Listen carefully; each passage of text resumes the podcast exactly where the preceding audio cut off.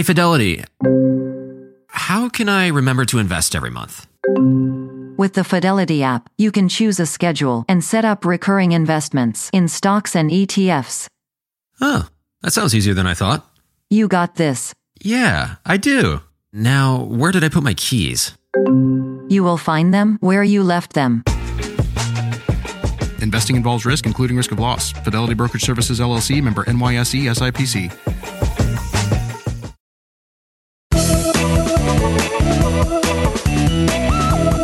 Hey everyone, I'm Laura Adams, and you're listening to another weekly edition of the Money Girl Podcast, where my mission is to help you live rich and love the journey. I've been writing and hosting this show since 2008, and I really appreciate you being with me and being a part of the Money Girl community. Today's show is inspired by my wonderful Quick and Dirty Tips editor, Karen Hertzberg. She was recently the target of an identity theft scam, but thankfully she didn't take the bait. Karen suggested that I write about current tax and social security scams so you don't fall prey to one either. This is such an important topic because it seems like every year the fraudsters get more creative, they get more aggressive in their attempts to trick us into giving up our personal information. And if you're not aware of these scams and they catch you off guard, you might unwittingly give away some personal information that you don't mean to. So if this is a topic that's of interest to you, stay with me. And also, even if you are very adept at, you know, staying away from scammers and all kinds of potential identity theft, you may have family or friends who are, you know, not so wise about what they should be avoiding. So I would encourage you to share this podcast with anyone who you feel needs a little bit of education in this department. As I mentioned, every year it seems like the criminals tend to get a little bit more creative in their attempts to trick us out of personal information. And once the thieves have it, they can definitely wreak havoc on your financial life. They can commit a whole bunch of different types of fraud. I mean, it seems it's endless what they can do. But here are some of the main things that you want to make sure are not happening to you. If a thief gets your personal information, they can very easily apply for credit accounts in your name. They can do things like use your health insurance without you knowing it. They can intercept a tax refund. They can open utility and cell phone accounts in your name. And they can also hijack your government benefits and your mail. So these are all, you know, very serious, scary things. And in this show, what I'm going to do is review three techniques that criminals are using these days to dupe you and show you how they can fool you and also what you can do to protect yourself. You'll find the notes for this and every show with any links that I mention, plus the full archive of podcasts over in the Money Girl section at quickanddirtytips.com. This is episode number 600 called Don't Get Tricked by These Tax and Social Security Scams. Uh, the very first technique that we're going to talk about is one that's been very popular lately, and this is calling you to impersonate the government. And this is what happened to my editor, Karen. She got one of these calls. Criminals impersonate government agencies because they know that it can be threatening or intimidating or maybe even enticing enough for you to give up some personal information or even money. And a recent scam occurs when you get a robocall saying that your social security number is inactive due to suspicious activity or connection with a crime. And the robot will tell you to call a specific number to verify the last four digits of your social security number. Or if you don't do it, you're going to be arrested. Or the robot may say that you must press a keypad number to speak with a support representative to reactivate your social security number. And once you call, they may trick you by asking for your social security number in order to verify your identity or to supposedly reactivate your social security number. Here's what one of these robocalls may sound like enforcement agencies to suspend your social security number on an immediate basis as we have received suspicious trails of information in your name, The moment you receive this message, I need you to get back to me on my department division toll free number that is 1 952 5554. I repeat, 1 952 5554. Verify the last four digits of your social security number when you call to better assist you with this issue. Now, if I don't hear a call from you, we will have to issue an arrest warrant under your name and get you arrested. So get back to me as soon as possible. Thank you. All right, so I hope if you get something like this, you're going to know right off the bat that this is not legitimate. Or a thief might even call you bearing good news, such as being entitled to a big tax refund. And then they might ask you for your bank account number in order to deposit the money. Thieves might even say that you qualify for an increase in your disability benefits or your retirement benefits. But to get it, they need your social security number, name, address, birth date, etc. to verify your identity. Well, now that you give up that information, the criminal has data that makes it very easy to steal from you. Other criminals may call saying that they're from the IRS and that you owe taxes. They'll threaten you with an arrest unless you make immediate payment and ask for your credit card number or even a bank wire transfer to settle up. Get this Victims have even been convinced to put funds on a prepaid debit card or to pay criminals using Bitcoin. Another crazy scheme is saying that your bank account will be seized due to some illicit activity, but the scammers say that they can protect your money if you transfer it to gift cards and give them the codes. Um, can you say bye bye money? These ploys are all complete baloney, of course. And the Internal Revenue Service or the Social Security Administration would never call you unless you're actively working with them on some existing issue. Nor do they ever suspend, revoke, or block Social Security numbers or seize your money. No government agency will threaten to arrest you, send police to your home, revoke your driver's license, or do anything as retaliation for not calling them back or taking some immediate action. So if you hear any of these, you should definitely have alarm bells ringing in your head. But these scams work in a lot of cases because the scammers are very practiced at convincing you because they do it for a living. And what they do is just double down on any of the techniques that work. In some cases, they may have a little bit of information about you, such as your name and address, and they might use it with you in order to build rapport.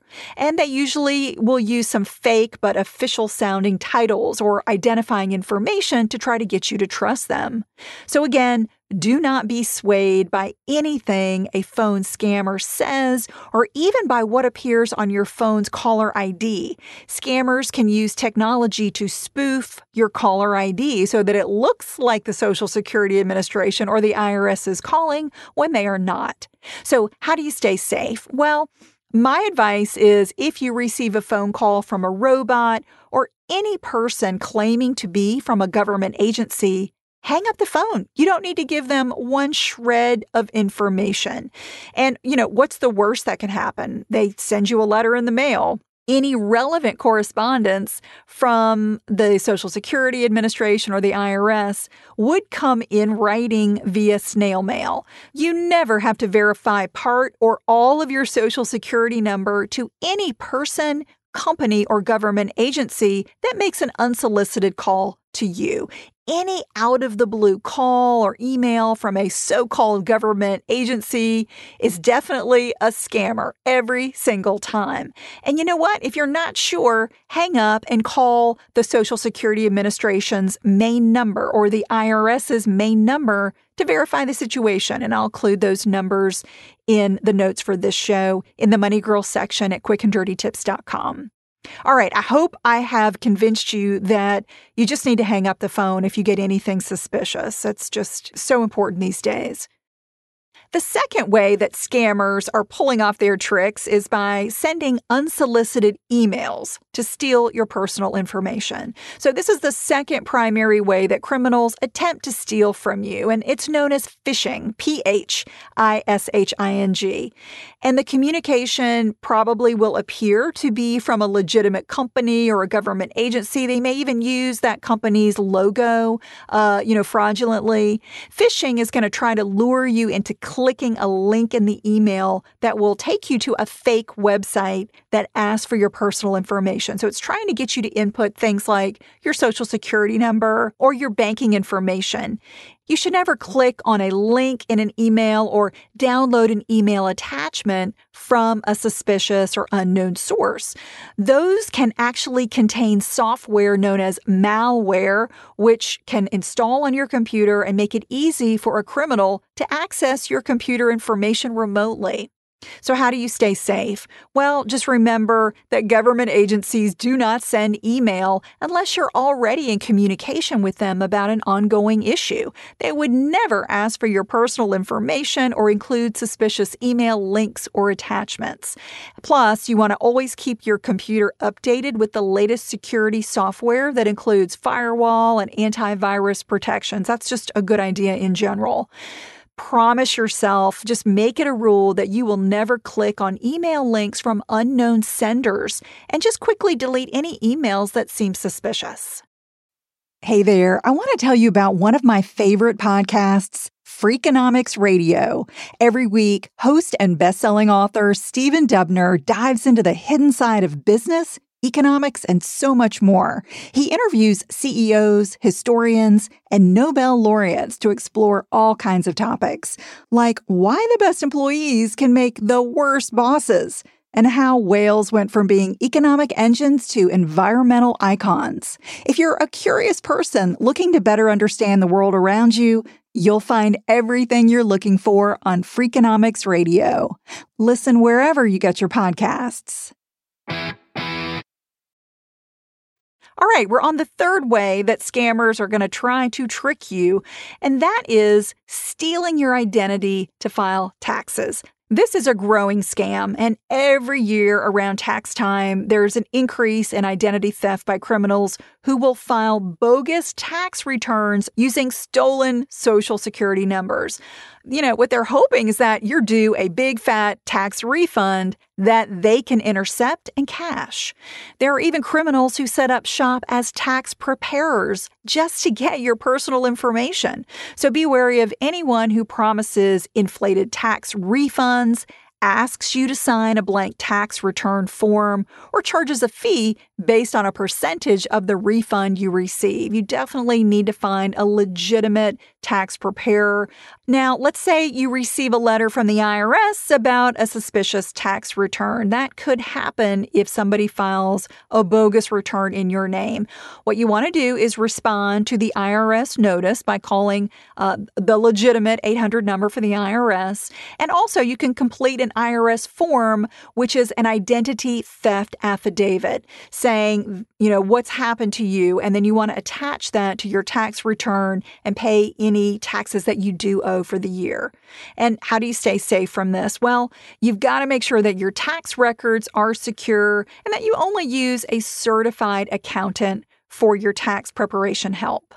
The bottom line is that no government agency or legitimate company will ever ask for your personal information out of the blue. They would never tell you to send cash, wire money, or buy gift cards via the phone or email. And when someone contacts you asking for sensitive information, always err on the side of caution and keep it to yourself. And even when a real organization like a school, a doctor, or a charity asks for your social security number, they may not truly need it. You know, they may just be in the habit of asking for it. So resist giving out that number unless it's actually required and you're sure that they have a right to have it the fewer people and places who have access to your social security number, the better.